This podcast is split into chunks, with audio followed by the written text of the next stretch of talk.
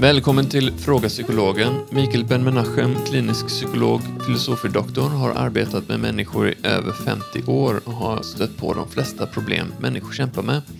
I denna podd besvarar Mikael lyssnarnas inskickade frågor. Ämnen han tacklar är allt från hur man hanterar ångest, äktenskapsproblem, fobier och mycket, mycket mer. Själv heter jag Kalle och är med och läser upp frågorna här för Mikael. Hej Mikael! Hej! Så nu för tiden så är det rätt populärt med eh, self-help och vara sin egen terapeut.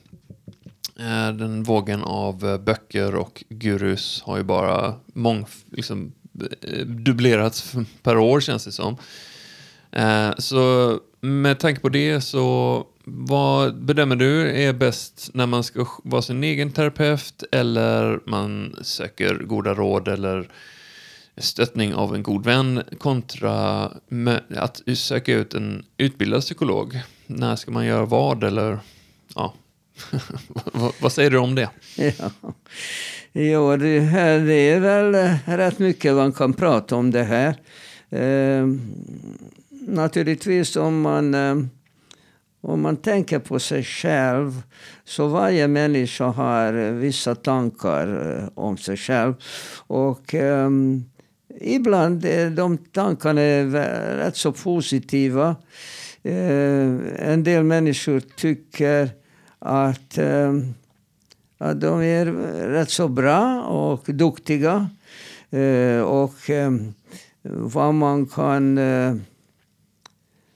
grunda de här grova bilderna på det är hur man har tänkt på sig själv från eh, barndomen. Och de här måtten som man då tänker på, de är mycket enkla eh, men eh, avgörande. Till exempel, du har haft en tanke att du var en rätt så klok och intelligent människa. Och du kanske hade en sådan tanke redan innan du började skolan. Eh, om hur intelligent du var. Det kan hända att, eh, och att mamma eller pappa försökte lära dig hur man ska läsa. Att eh, du ska lära dig bokstäverna på något sätt. Eh, Och idag när man använder såna här fina eh, hjälpmedel som eh, paddan eh, Eh, så eh, kan då eh, mamma eller pappa skriva en bokstav och att du kan känna igen det till exempel. Visa en text och så får du peka på om du hittar de här A eller, eller eh, B eller C eller vad det nu kan vara. Och när du börjar känna igen dem i texter så kan du även reproducera och hitta och, och, och tangentbordet och trycka på. Och du ser att eh, det går framåt, att du hittar fler och fler. Och på det sättet under rätt så kort tid, eh, jag skulle gissa i några veckor, eh, så kan du lära dig att eh, läsa. Naturligtvis eh, så eh, gör man det enbart om du är intresserad av det. Mm. Man tycker att du inte alls eh, vill pyssla med något sånt utan du vill leka något, något annat. Eller spela spel av något slag istället och inte upplever det här som ett spel, att det här är roligt. Att, eh, för att ett barn vill alltid ha en belöning. Mm. Ja, och eh, ju, ju yngre man är desto snabbare vill ha eh, återkoppling.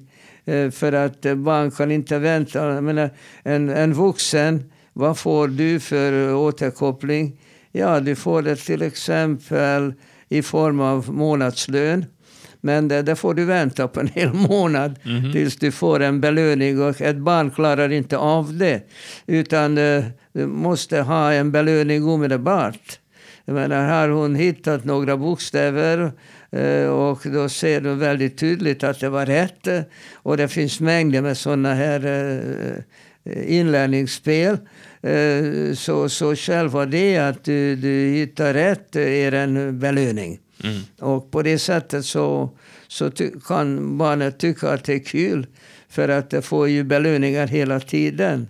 För att det finns ju spel som barn idag spelar där de inte får belöning på en gång. Det kan ju ta timmar eller dygn, eh, till och med längre tider för att uh, få bekräftelse på att man har spelat bra eller skötte sina kort bra. Mm. Uh, medan det finns ju enklare eh, sådana spel, till exempel att hitta bokstäver där man vid varje tryckning får en belöning. Mm om, om den här tryckningen var rätt. Mm. Och eh, den, den stimulerar ju barnet att, att, eh, att få mer och mer och fler och fler rätt.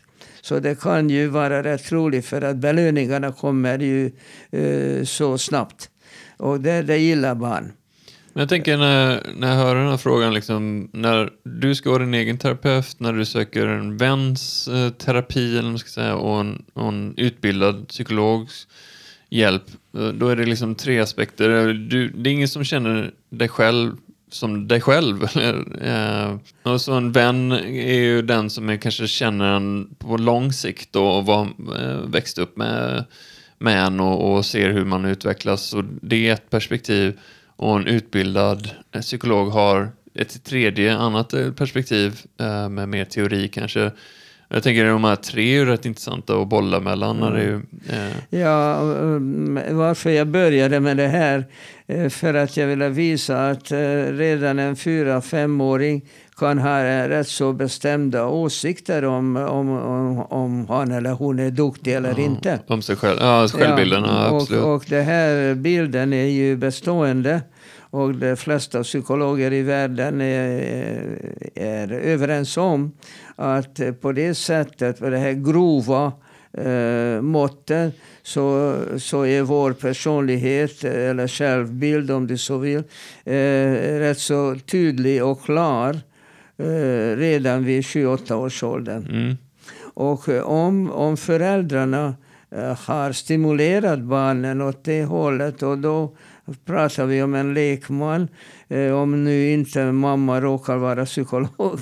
Eh, så, mm. eh, så på det sättet, utan att eh, tillfråga fackman, så kan man få en självbild. Mm. helt enkelt. Och eh, det lite beror på hur den här självbilden är. För att eh, mamma eller pappa ser på en gång vad du är bra på eller eh, som du tycker om att, att hålla på med. För att då får du positiva återkopplingar. Och sen eh, det kanske finns andra saker som du inte nappar på. Och, och då lämnar föräldern ut de här. Mm. Så att eh, ofta när barnet går upp till skolan vid 6-7 års åldern, eh, då, då har föräldrarna utan att tänka på det har styrt barnet eh, åt det positiva hållet. För att de har bara sysslat med sådana saker som barnet reagerar bra på. Och, och då, då tycker också barnet att, eh, att, att hon är duktig. Men eh, när man kommer till skolan så plötsligt finns en hel del olika ämnen. Och då upptäcker barnet kanske att, att hon inte är lika duktig i allting. Och eh, det är hon inte van vid. Hon fick ju mängder med beröm för allt som hon gjorde. Och plötsligt finns det i, hon ska räkna eh, tal. Och hur i världen får man fram en femma när man skulle addera två och tre? Och eh, det finns barn som eh, aldrig tränat på det, för var inte intresserad av siffror. Och nu plötsligt så måste hon räkna ut hur mycket är två plus tre. Och hon inte har en aning om hur de här eh, två siffrorna hänger ihop. Och jag har faktiskt träffat på ungdomar i eh, gymnasieåldern som inte riktigt begripit det här. Och eh, så kan de hålla, liksom, de har ju ett läroplan. Och de eh, måste ju fortsätta vecka efter vecka. Och lärarna måste presentera nyare och nyare beräkningar. Och den eh, eleven som har inte riktigt fattat det här hur man räknar eh, det här med eh, två plus tre, den hänger aldrig med. Nej. Och det blir en frustration. Och det kan hända att barnet är konstnärlig och eh, ritar bra och får mycket beröm för det och fortsätter med det. Ju mer hon gör det, desto bättre blir hon. och eh, försöka knuffa bort det här med två plus tre. Mm. Och det är inte förvånansvärt att efter bara några veckor när eh, läraren har eh, introducerat flera olika typer av beräkningar så den här eleven är helt borta. Och läraren kan inte visa hänsyn. Där sitter 25 elever till. Och eh, hon måste ju avancera. Det finns ett läroplan och 25 personer. Så kan inte ta hänsyn till en som inte begriper hur man gör det här med 2 plus 3. Mm. Och sen eh, den här trenden fortsätter. Och inte bara trenden utan det här eh, eleven är ju som inte kan eh, på grund förstå det här förhållandet, det här om plus. Mm. Du kanske inte tror på det, Kalle, men det finns ju 18-åringar som har aldrig begripit det här. Ja, det är Och de är inte Mm. mentalt stödda eller så. Utan på något sätt deras hjärna inte riktigt har begripit det här om det här med plus och minus. Och då talar jag inte om ekvationer med tre okända och sådär. Mm. För att då under tiden har eh, läraren avancerat till ekvationer. Mm. Och det här eleven som inte riktigt kunde räkna plus och minus, inte tala om bråktal och sådär. Eh, det är hopplöst borta. Du hamnar oftast i eh, skolsfären när du pratar om självförtroende. Sådär, när du glider in. Det är, det, är en, Men alltså om du tänker på någon som ritar bra, sjunger bra, eh, förstår också och eh, kan lära sig historia eller eh, samhällsordning och har en bedömning om sig själv att jag är rätt duktig men fattar inte hur man adderar två plus tre. Så vad, vad får hon eh, en självbild av det här? Om det vore så att hon tycker att jag är rätt bra fast just det här med matte så, så begriper jag inte. Det skulle vara bra. Men de flesta människor, de flesta barn tänker inte så. Utan det är väldigt lätt att eh, fastna vid det negativa. Och om du frågar mig varför.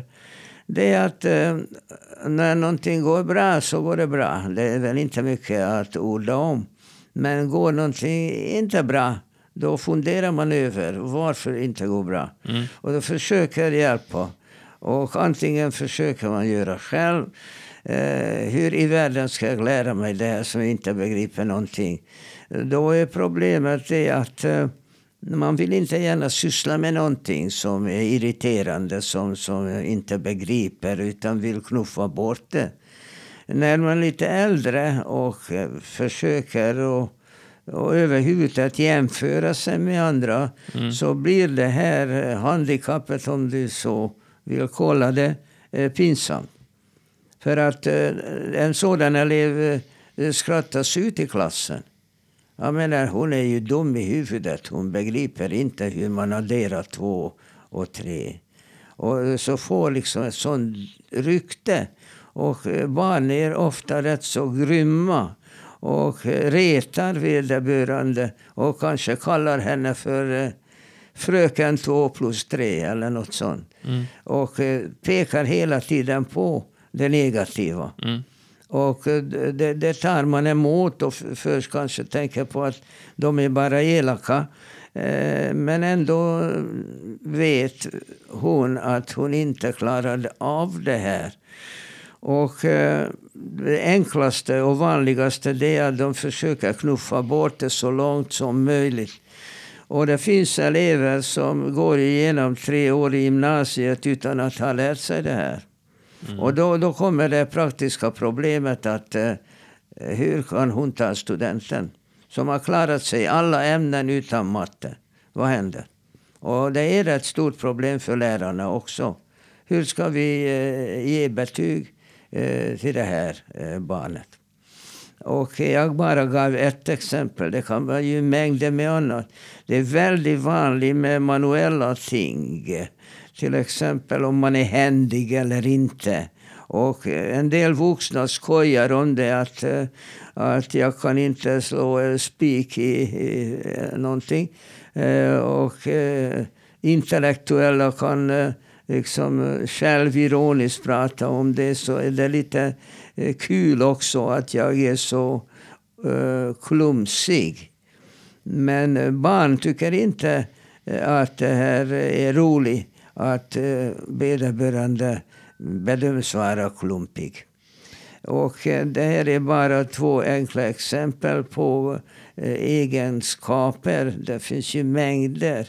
Och föräldrarna tyvärr är väldigt duktiga på att påpeka till barnet när hon är eh, dålig på någonting. Och det kan vara vad som helst. Att sjunga, mycket vanligt. Att föräldrarna säger till barnet, även om de själva inte kan sjunga, och förmodligen kommer det här att barnet inte kan sjunga från föräldrarna som inte kan sjunga. Och så de kritiserar barnet för någonting som de kunde kritisera sig själva för. Och säger Gud, du sjunger som en kråka. Och det räcker om föräldern bara slänger ut en enda mening eh, så här. Och barnet kommer eh, inte att sjunga eller undvika att sjunga överhuvudtaget. Och det här håller sig. Så att eh, om man tänker på sig själv i olika mm, hänseende så fastnar de ofta på saker som de är dåliga på. Och det finns en del, det finns två varianter. Antingen så knuffar du bort det här som du inte klarar av. Eh, knuffa bort så långt det är möjligt. Eller så är du irriterad över det och försöker och bättra dig på det. Och det är klart att det kan man göra. Eh, och man har olika metoder hur, hur man kan träna, så att säga. För att eh, allting är träningsbart i princip. Det är ju så att ingen människa är perfekt i allting eller dålig i allting.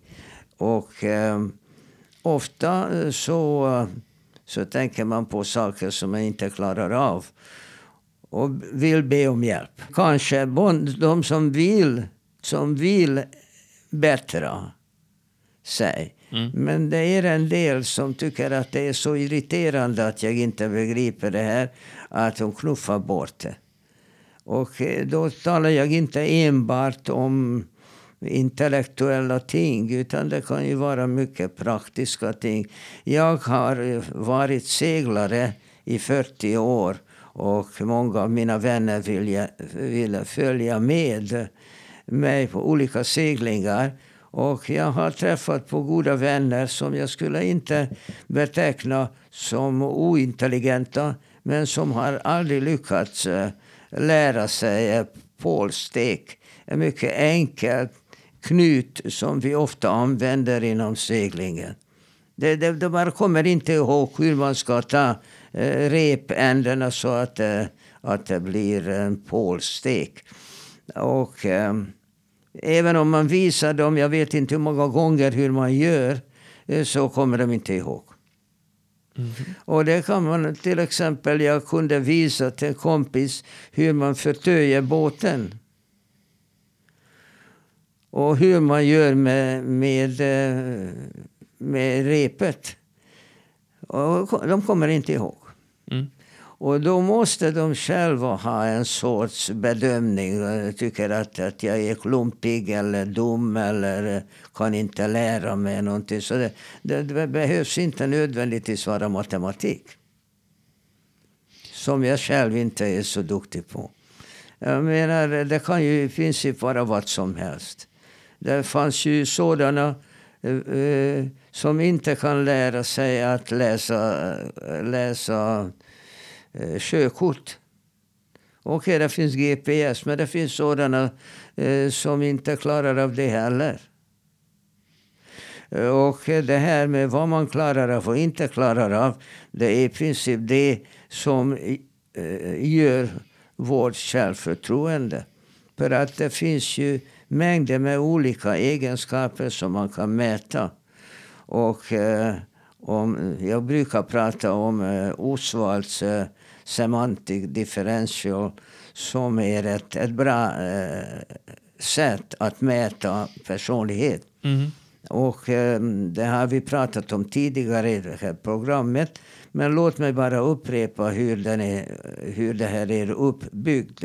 Då hittar man på ordpar där det ena ändan finns någonting riktigt bra och den andra ändan något riktigt dåligt. Till exempel utseendet. Om du tycker att du är snygg, riktigt snygg, ser bra ut. Mm. Ja, då ger du dig en tia, det högsta poängen. Och um, om du tycker att du är inte alls snygg, att du är ful, då, då är det en nolla. Och sen bestämmer du dig. Vad är det för uh, siffra du skulle ge dig själv? Mm. Om du tittar i spegeln, eller som du har för uppfattning om ditt utseende, så tycker du att uh, na, jag ger mig en åtta. Mm. Och då säger jag uh, vad är som är bäst? Och då säger du en tia. Okej, okay, så en åtta betyder att du, du är rätt så nöjd med ditt utseende. Mm. Och då säger du ja. Och eh, nu finns det någonting om man ger sådana här test till människor. Så de vill inte, de vill inte välja. Eh, det, det kan ju vara av olika skäl. Dels så vi lever i det här protestantiska, eh, puritanska samhället från början. Att, som i princip betyder att man ska eh, inte sticka ut, att, att man inte försöker att skryta. Det är väldigt vanligt i vårt samhälle. Mm. Uh, I Amerika är det precis tvärtom. Uh, de skryter om saker som de borde vara tysta om. men, men i, i, i det amerikanska samhället ska du vara rik, klok och ung. Mm. och även vacker. Mm. Det, det, här är liksom eh, samhällsidealet. Och om du, om du har problem med det här om du är kanske vacker och klok men inte har pengar, det är inte bra. Om du har mycket pengar men du, du är inte vacker, det är mindre bra. Uh, och det finns liksom olika sådana här mått. Men idealbilden är just det här att du ska vara rik, du ska vara snygg och du ska vara intelligent. Eh, och, och sådana här olika variationer på det här. Och eh, det, i samhället och i samhällsklassen eh, de skiljer sig kraftigt ifrån varandra vad som är idealet. Eh, som är idealet i Kina kanske inte idealet i USA eller i Sverige. Och hur som helst, du, du gör dina egna bedömningar efter eh, samhällsidealet. Och om du då tycker, om du jämför det med, med, med andra i, i, i ett givet samhälle eh, så ser du dina positiva och negativa eh, förmågor, förmågor i det här eh, sammanhanget. Och då, då vill du naturligtvis försöka att komma upp på de här nivåerna som är låga. Eh, om du till exempel vill bättra på ditt utseende, du vill bättra på din intelligens.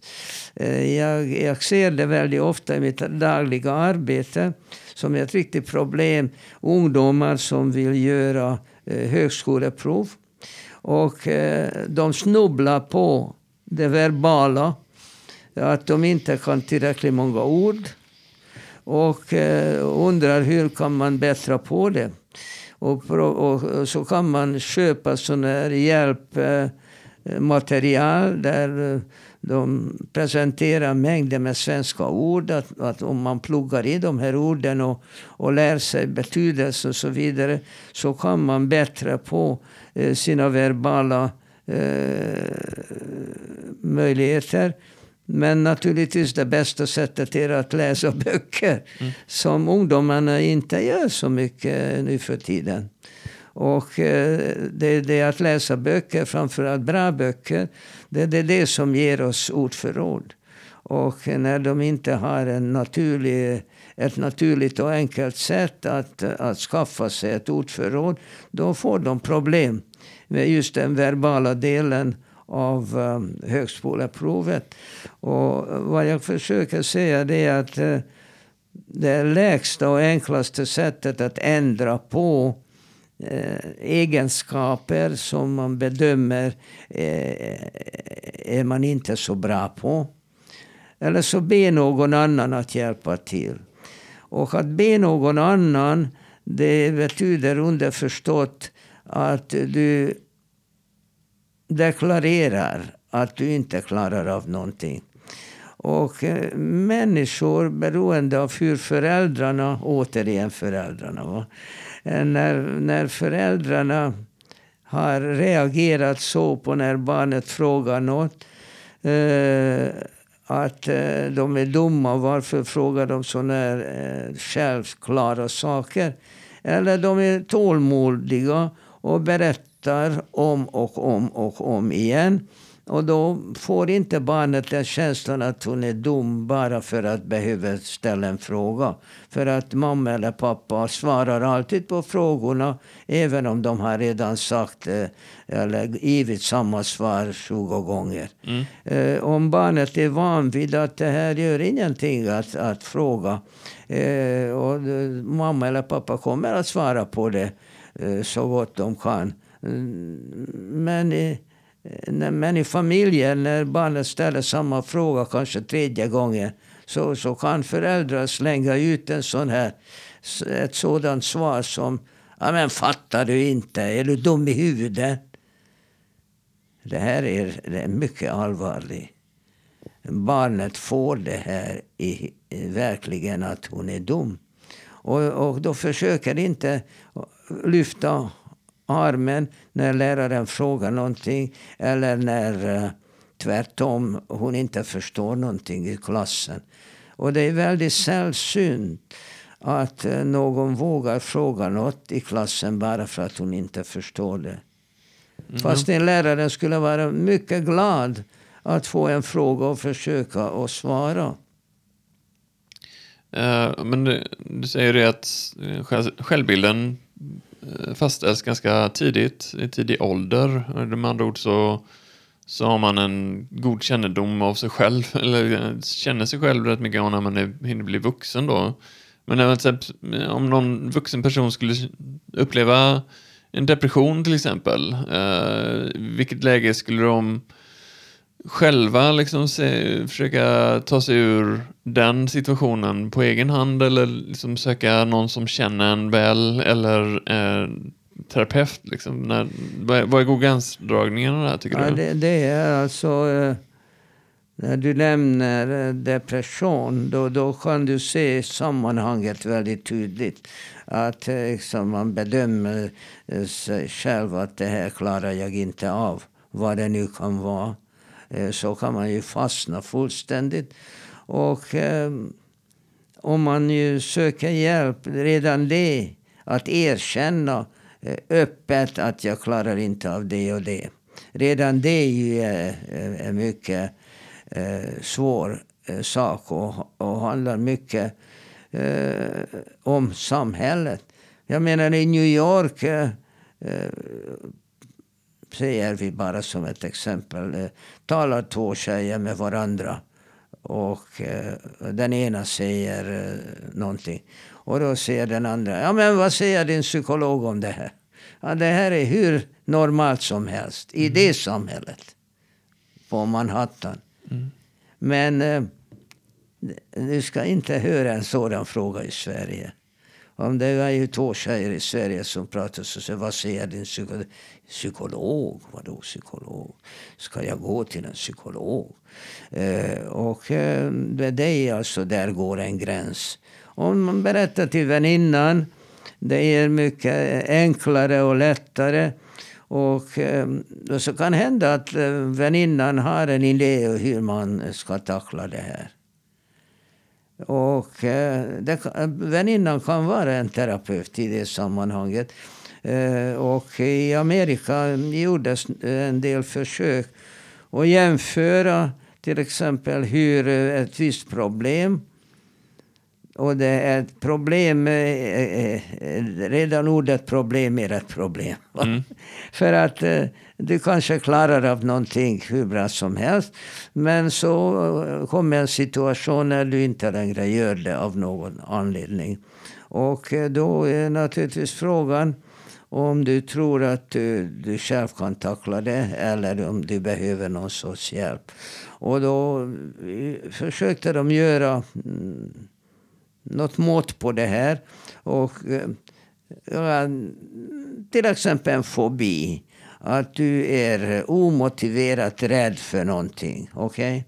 Alltså man, man är tvungen att isolera sådana saker.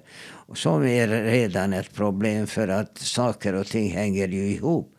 Så att om du bara liksom tar ut ett problem. Du kan ju vara rädd för tusentals saker. Men om vi bara tar ut en rädsla som irriterar dig. Varför är jag så rädd för, uh, ser vi, allting som är svart? Mhm. Färgen. Och det här är eh, en omotiverad rädsla. Vi kan kalla det för en fobi.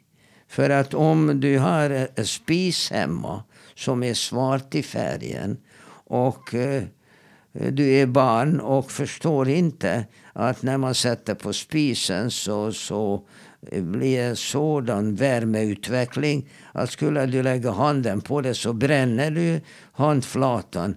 Och det kan hända att du inte visste eller mamma inte stängde av plattan eller något sånt och du kom eh, av, eh, av misstag i närheten av det här och kanske bränner ett finger. Eh, Då är du rädd för, för spisar. Mhm. Och eh, vill alltid vara försiktig och kolla om inte någonting är på. Mm. Eller till och med kolla knapparna, att de står eh, på nollan. Det här är helt okej. Det här är en normal rädsla. För att eh, du vet att skulle du lägga handen på en platta som är på så ska du bränna handen. Så du är försiktig och rädd för det här och, och, och kollar eh, plattan innan du kanske har handen eh, där. Det är okej. Det är normalt. Men om den här spisen är svart i färgen och du börjar bli rädd för allting som är svart. Då talar vi om en fobi. Okej? Mm. Och eh, utvecklar du en sådan rädsla och det irriterar dig att nu plötsligt vågar jag inte ha svarta kläder på mig eh, överhuvudtaget. Jag skulle aldrig köpa en svart bil eller du vet, eh, vad som helst som är Mm. svart. Ja. Och du vill be eh, om hjälp för det här. Och det kan väl vara så, nu talar vi om ett isolerat problem. Och en del terapeuter eh, vill inte arbeta med isolerade problem. Utan de säger att det måste finnas en orsak. Och vi måste gräva ner till det här hur du har blivit så rädd för allt som är svart. Men Jag har varit med om eh, väldigt roliga saker inom psykiatrin. Eh, där det ofta är en freudiansk teori bakom. Och eh, det finns alla möjliga eh, tolkningar. Till exempel att vissa färger betyder vissa saker. Och eh, att svart och rött betyder hat. Att man har hatiska känslor inom sig.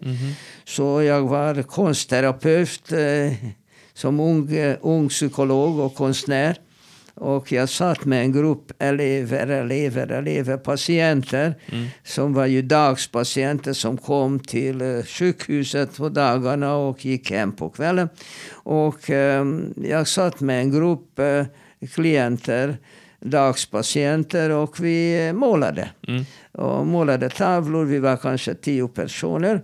Och så chefen, eh, Bengt Bengtsson säger vi, kom förbi och eh, tittade på tavlorna som vi målade. Och så kommer han till mig och viskar i mitt öra. Har du sett?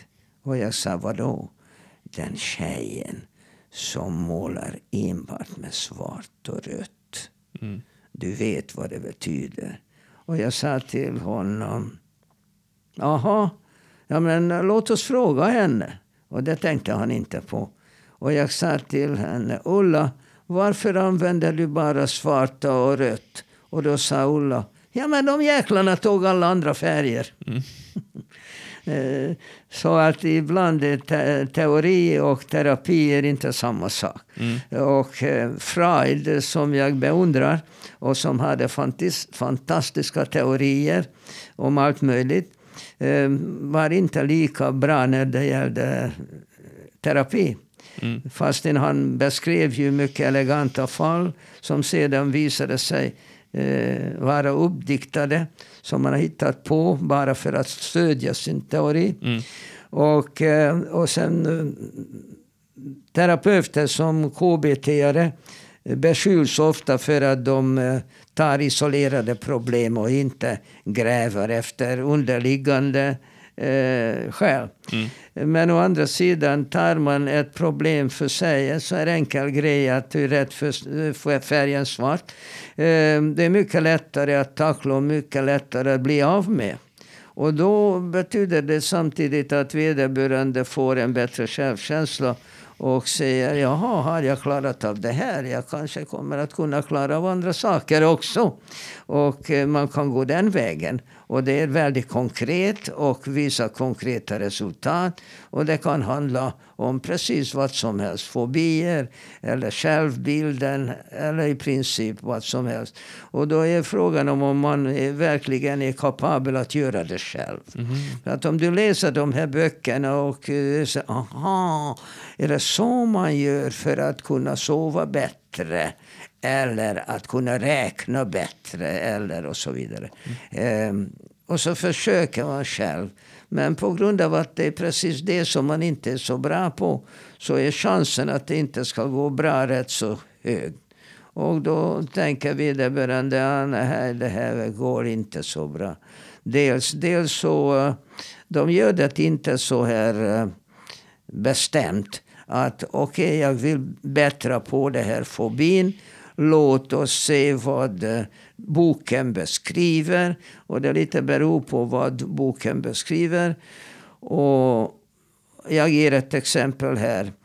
Eh, inom eh, beteendeterapin finns en teknik som heter desensibilisering. Mm. Jo, jag fick ut det här. Mm. och det betyder att göra dig mindre känslig med vissa saker. Och grunden är att du lär dig avslappning. Redan det här att lära sig avslappning, det är, kan ju vara ett problem för sig. För att eh, boken då som du läser beskriver exakt hur du ska göra. Du ska lyssna på en skiva, eh, 20 minuter till exempel. Och gör det här varje dag, kanske två gånger dagligen. Och man kan ha ett mått på det här, eh, hur bra man lyckas med det här. Och sen när man kan det här så bestämmer du att det här med att vara rädd för svart eh, färg så börjar du och göra en sorts lista på vad du är jätterädd för och det som är lite mindre rädd för och ännu mindre är också inte alls rädd. Okej? Okay? Mm, mm. Och sen slappnar du av och föreställer du dig för att vår föreställning är mycket stark. Och då på grund av att hjärnan skiljer inte mellan föreställt och upplevt händelse. Och det är en fantastisk grej. Eh, om du nu tänker på att vissa sporter eh, kan man inte träna på. Visste du det? Nej. Ja, till exempel skidåkning. Okay. Eh, om du är slalomåkare, alltså alla de som är med i världscupen, jag lovar dig, de är allihopa eh, väldigt duktiga på att åka skidor. Mm. Eh, ändå så är det bara vissa som vinner. Och nu kommer psykologens frågetecken. Mm. Varför? Mm. Jo, för att när inför en tävling, eh, de som lägger banan, de eh, preparerar banan, eller hur? Eh, mm. Så att nu ska vi åka tävling på den banan. Men det finns ju 20 åkare. De låter dem inte träna på banan så att de kommer ihåg alla svängar. Mm. För att då förstör de banan. De får inte göra det. När de har lagt eh, banan, eh, då är det färdigt. De får inte träna på det. Mm. Utan då får åkarna promenera ner och försöka och minnas de olika svängarna. Och kanske räkna på sekunder eller vad vet jag vad. Jag vet inte, jag är dålig på skidåkning. Jag bara berättar om hur de gör. De promenerar och försöker komma ihåg de olika svängarna. Så går de tillbaka till förläggningen, eller till hotellet, lägger sig, slappnar av, blundar och börjar åka skidor i tankarna. Mm. Och jag lovar dig, Kalle, att de som är bäst på att åka i tankarna, det är de som vinner. Mm. För att själva skidåkning, det är inget problem för dem. På den nivån kan alla åka skidor rätt så bra. Det är inte det som avgör. Men de som kommer ihåg alla svängar för att de har tränat på det i tankarna. För att eh, du får bara två tillfällen, tror jag, på en, en tävling att åka ner på banan. Och i tankarna kan du åka 20 gånger, 30 gånger.